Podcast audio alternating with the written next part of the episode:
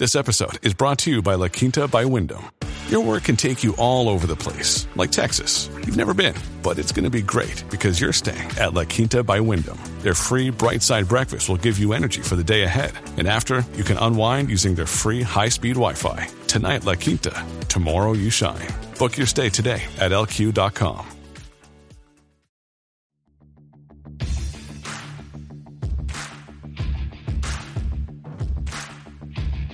Hey, I'm Ryan Mallory, and this is my Swing Trading the Stock Market podcast. I'm here to teach you how to trade in a complex, ever changing world of finance. Learn what it means to trade profitably and consistently, managing risk, avoiding the pitfalls of trading, and most importantly, to let those winners run wild. You can succeed at the stock market, and I'm ready to show you how. Hey, everybody, this is Ryan Mallory with Swing Trading the Stock Market, and Got a good episode for you here today. I got a pretty lengthy email, so this one might go a little bit longer than usual. I'm going to still try to keep it to my normal time, but don't have that kind of confidence in this very long email that I got. But nonetheless, going to tackle it and see what we can do. Let's go ahead and start the email now. He says, Ryan, I subscribe to the, your Patreon account, Swing Trading the Stock Market. For those who don't know that, that is where you get all of my market research each and every day. That's going to include updates throughout the week on the S&P 500, the Russell 2000, the Nasdaq 100. Also, you're going to get updates on all the FANG stocks, plus Microsoft, plus Tesla, and multiple updates each week on my watch lists, both bullish and bearish. And you're going to get my daily setups each and every morning, plus the most intriguing charts and trade setups that I come across each and every day. SwingTradingTheStockMarket.com. He says, for the podcast, please call me Storm in memory of my German Shepherd good boy who changed me. I put her down this past February 2021. I'm very sorry to hear that, man. Dogs, dogs are great animals. He says, My story is quite unique to me, but I'm sure it is quite familiar and common to those in the know. My wife and I have been saving money for several years and saved up a nice, tidy sum for a middle class family. We were basically stashing our cash in a safety deposit box. And after I spoke to a buddy of mine who was a business major, my wife and I decided to invest in the stock market. Invest, he puts in quotes, was the key word long term. So my buddy suggested to me I purchase stock in Apple, Microsoft, and Tesla as long term investments.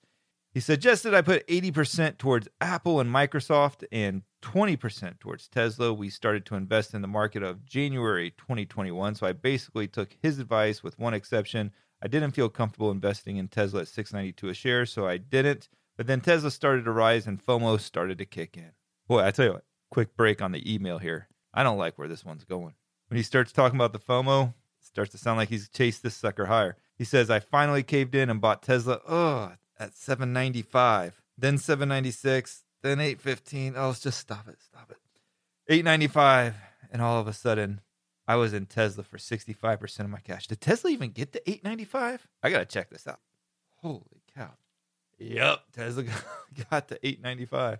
It barely got to 895. I think the high on the stock of all time is 940 cents a share. So this guy almost top ticked Tesla. Wow. Look, I'm not making fun of the guy or anything else like that. I've top tick a stock before in my time, so and it probably won't be the only time I ever top tick a stock. And I all of a sudden I was into Tesla for about 65% of my cash. We were so excited. Tesla made us almost immediately gain 12% return on our money. But then, as you know, the market went from 900 or so per share down to 595 or so per share. The entire time this was happening, my wife was freaking out. She had never had any investment knowledge other than to put it in a mattress and let it grow by adding to it. She grew up in the Philippines and was far more poor than I could ever imagine. Next thing we knew, the money that we had worked so hard to save, then finally invest was down 17%. We were devastated. I kept telling my wife that I know this is scary, but Tesla will bounce back and we can recover from this. Thankfully, my wife loves me and trusts me, though at times I don't believe it myself. Well, I resisted the temptation to buy more Tesla stock at 595 because that would put us at approximately 65 to 70% of our nest egg for retirement, and we wanted to retire in the Philippines in five to eight years. Poor money management when we were younger kept us from having more. Plus, we can live like a king and queen in the Philippines on just our Social Security. But investing will become our money to travel to Asia and return to the US to visit our son. Well, Tesla started to bounce back from $595 and I resisted, but when I got to $634, I sold all my stock in Apple and half of my stock in Microsoft and I bought more Tesla. I finally gave in, which put me at 50 shares of Tesla. Awesome if it goes up, but Tesla is extremely volatile and not good to invest in for someone that wants to retire in five to eight years. Whew. And I'm not done yet, guys. This one goes on. All right, he goes on to give me a little bit more information, but to kind of keep this podcast as brief as possible, he says, Here are my questions down 12.8% on Tesla, 15.1 on Microsoft, 2.6 he's up on Apple, down 2 on ARKF, and 0.7 up on ARKG. These are supposed to be long term investments. Do I just be patient and leave it alone, or how do I figure out how to get out of Tesla? Also asks, How do I change my thought process from long term investing to swing trading? I'm starting to look at the money I have invested and wanting to use it in swing trading, but that is my retirement money. He says, I'm getting good at reading graphs. I can see the head and shoulders, inverse head and shoulders, and so forth. And I also play some support and resistance levels by ping ponging off of a sideways range. Thanks for the time and sharing your knowledge. One day I hope to be able to make a few hundred bucks a month for travel and my retirement. Sincerely, Storm. All right, before I dig into this email, the drink that I'm having today is Jack Daniels Tennessee Honey Whiskey. And right off the bat, I'll be honest, I don't have a lot of faith in this one. I have tried these gimmicky things from like Skrewball peanut butter to that banana fiasco from a couple weeks ago to all sorts of different cinnamon flavor stuff. They usually just don't impress. I remember there being a wild turkey American honey that I did a long time ago on one of these episodes, and it was pretty decent. But this one's the Jack Daniels one. I don't know. I'm not a huge fan of Jack Daniels, anyways. There's a couple of Jack Daniels on the higher end side that I do like. This one is the Jack Daniels Tennessee Honey, and a lot of uh, a lot of these you're going to get like a syrupy flavor, and that's the one thing I hate. But the weird thing about this one is I actually can taste a little bit of this like cough syrup aftertaste, which doesn't sit with me well. I don't want to taste cough syrup after I'm done. So when it comes to Wild Turkey American Honey versus Jack Daniels Tennessee Honey, I would definitely go with Wild Turkey American Honey. That one wasn't actually too bad, but like I said, these are like kind of built for people who aren't going to be able to drink whiskey just straight up or just find it too harsh in general. But this Jack Daniels, that aftertaste, I don't know. That's that's just not sitting with me well. Maybe if you mixed it with some RumChata, it might work. Overall, I'm going to give this one a 3.4. And it's only because it's just not god awful like Skrewball peanut butter or Raven's lace. Hate those two. So 3.4 for Jack Daniels. Now back to Storm and his email here. There's a lot to talk about here. Um, one of the things that kind of scares me about what Storm's doing is that he's using all this money that he has saved up, him and his wife. They've saved up. There's an emotional attachment to it. And anytime you inject emotions into your trading, the greater the chances that you're going to make a mistake based off of what your emotions are telling you to do. That scares me a little bit.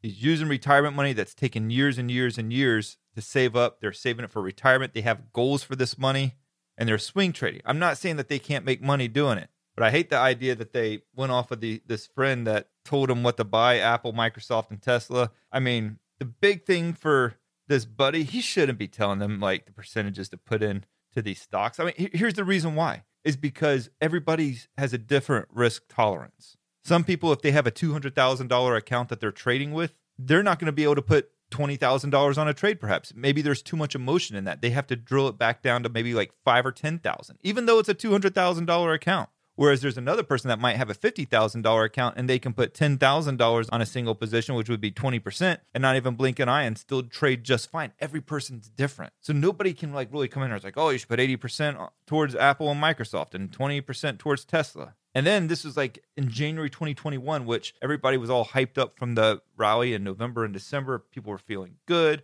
Tesla was going nuts. And he did the right thing by not chasing Tesla initially, but that FOMO kicked in. And I mean, I'm like reading like what he's doing and he's making money off of it at first, but then by his own admission, I mean, he's not managing the risk. He's just buying at 795. And of course, it feels good to keep adding to your position when you're making money by doing it. But the assumption is is that it's going to keep doing it. And if you're a new trader over the past year to the stock market, you've kind of gotten the feeling that, okay, it was good in March of 2020, it was good in April, and it was good all the way through the end of the year.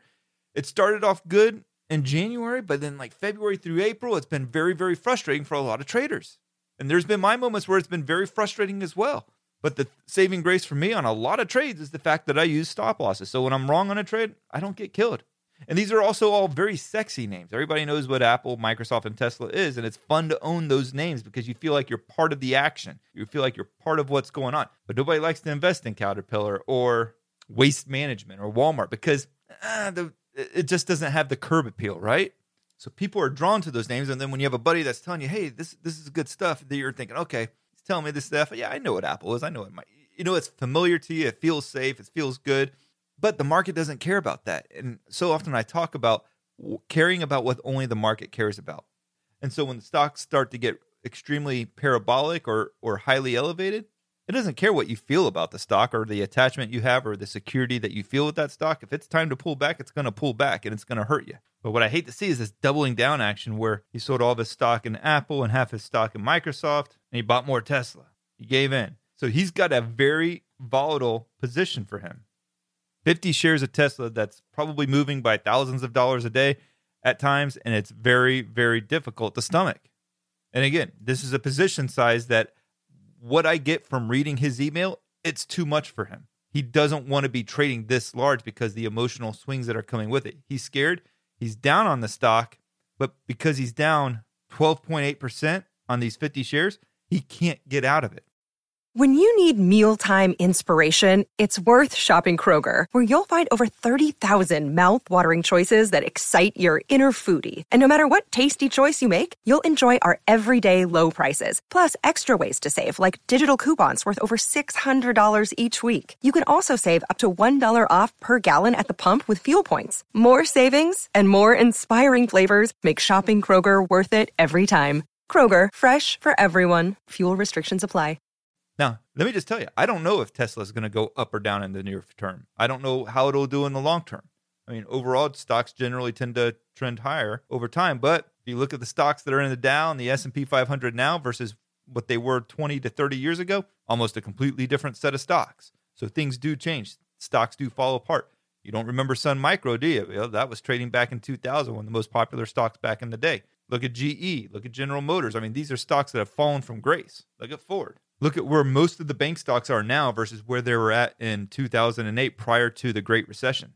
Things do change. So while stocks as a whole tend to do good over time, it doesn't necessarily mean each individual stock is going to do well over time. And I don't know what the future holds for Tesla.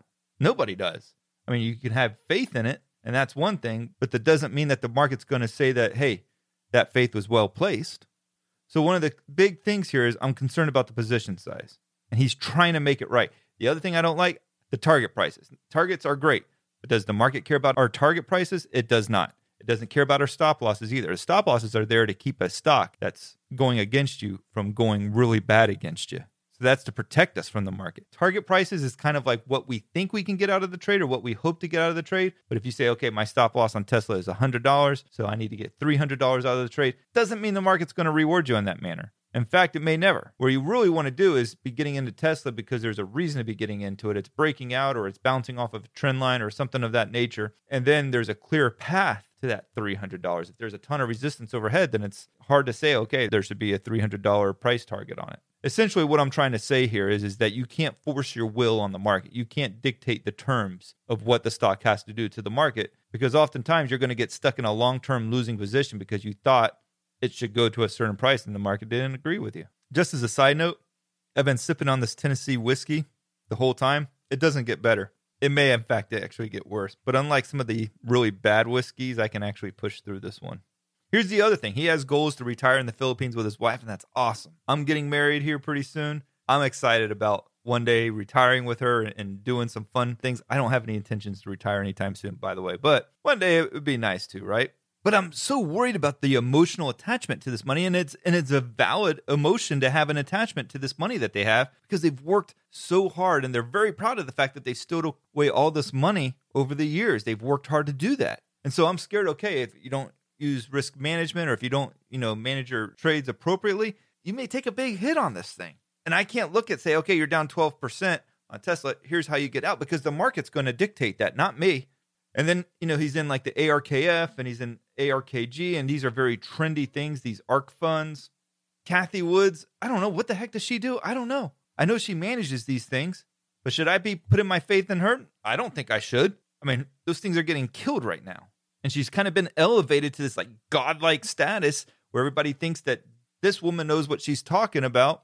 And the thing is, is that these people that we elevate to a godlike status when it comes to the stock market, they start reading their own press clippings and they'll start believing it themselves. And And rather than try to be profitable, they try to stay relevant. You're seeing that, I think, with Citron right now after the beating they took from GameStop. I think these people are more concerned a lot of times with staying relevant rather than just improving their craft. They like being in the news. But if you're going to get into investing and swing trading in particular, and if you think you're going to nail it right out of the gate, you're probably not. Okay. You might have some of that beginner's luck in the beginning, and I've seen a lot of that, but eventually the market's going to catch up with you. And I think that's what's happening right here. They had that beginner's luck. They got on a hot streak right out of the gate. They're making some good gains, and then reality set in. The market starts turning sideways. You're seeing pullbacks in tech. People are taking profits in tech, and they're taking it on the chin here. In the end, it's more important to be happy and copacetic. Is that the right way to say it? I think it is copacetic with your wife. I don't even know if that's the right term for, for that, but in any case, I'm, I'm going with it. It's good to live in harmony. You don't want money to become the issue. And so when you're trading with money that you can't afford to lose because it's already been tagged to something else, it's been already earmarked, that becomes an issue. It's also good too to maybe start with like some smaller amounts because then the emotions are not there. Add to it when you gain your confidence and you start to see real results year after year. I mean, right now he's in a real bind because Tesla may bounce. And I, for this guy's sake, I hope it goes to the moon and around Mars for him, okay? Because I really want to see this go well. I just don't know if it is. Nobody does. And so this 12% loss could become a lot worse if the market has a broader pullback.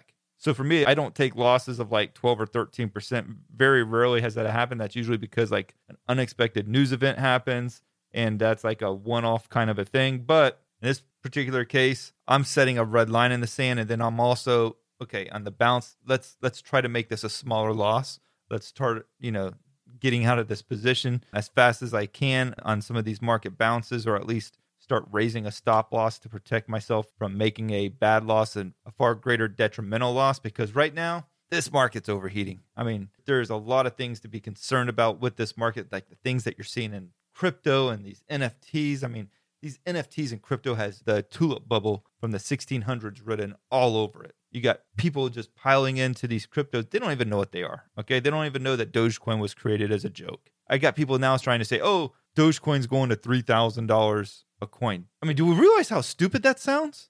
It's not going to $3,000. I mean, what are we going to create? Trillionaires out of Dogecoin? No. I mean, people are getting caught up in it because it's on TikTok and everything else. And in the same sense, on a much smaller scale, some of these tech stocks from 2020 and into early 2021 has got a lot of people sucked in. And now they're trying to deal with how to manage some losses that they weren't setting out to ever have to deal with. And so the big thing here is to make sure you don't let a loss of 12 or 13%, which is not ideal, but it's still, you know, a bit manageable. Like you can come back from that to turn into like a 30 or 40% loss. I mean, if the market has a big correction, you could see a massive sell off. I mean, that's just the fact of the matter. The other question was is like how do I go from an investment mentality to a swing trading mentality? Well, for one, I always I think you can do both of them if you if that's what you choose to do. I think you got to keep them separate in separate accounts, mainly just so that you don't confuse the two. Because sometimes you can have a bad day in your investments, but not necessarily a bad day in your swing trading. And then when you're swing trading, you start to feel like you have a bad day because your investments are doing bad, but not necessarily your swing trading. You follow me? um, and so I, I, I, that's why I like to keep them separate. I have an investment account, I keep them separate. I have a dividend account, I keep that separate. But I think that swing trading needs to kind of stand on its own. But swing trading mentality is much different than investing. Investing, you're not necessarily having to follow the stocks each and every day. I think this guy invested in these tech stocks thinking that they were going to become an investment, but when they started not working out for him, they be, quickly became a swing trade for him. And it's either going to be an investment or a swing trade. But I never think it's that great of a thing to try to change your investment to a swing trade or your swing trade into investment. If you change your swing trade into investment, it's either one because you fell in love with the stock, or two, you're taking a big loss that you can't afford to take. So it's like, oh, I'm going to make it a long term investment. I also think going forward, if you're going to make a long term investment in a stock, it needs to always be after massive, massive selling. So the last time we had a massive, massive sell off was 2020 that's really where you're wanting to get long on stocks, not when the stock is at all time highs and it's just gone straight parabolic. That's not when I want to get into stocks. I want to get into stocks when there's a massive pullback. So, to summarize all this stuff, because I've covered a lot, don't trade with money that you can't afford to lose. Okay. That's going to keep the emotions out of your trading. Ideally, it's good to save up for a swing trading account instead of reallocating money that you might have saved for retirement or money that you had set aside for your children's education or a new car or paying for your mortgage. You don't want to use that money. You got to have your swing trading money as disattached as possible. I would rather make a little bit of money on a small account than lose a lot of money on a big account. That's just how it works.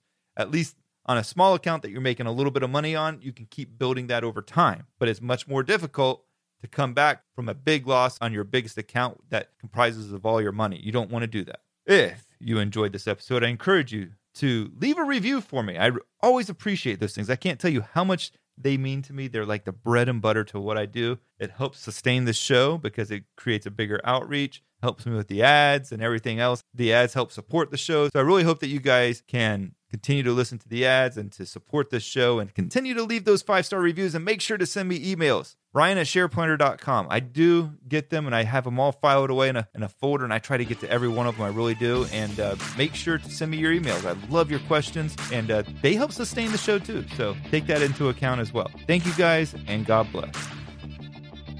Thanks for listening to my podcast, Swing Trading the Stock Market. I'd like to encourage you to join me in the Share Planner Trading Block, where I navigate the stock market each day with traders from around the world. With your membership, you will get a seven day trial and access to my trading room, including alerts via text, email, and WhatsApp.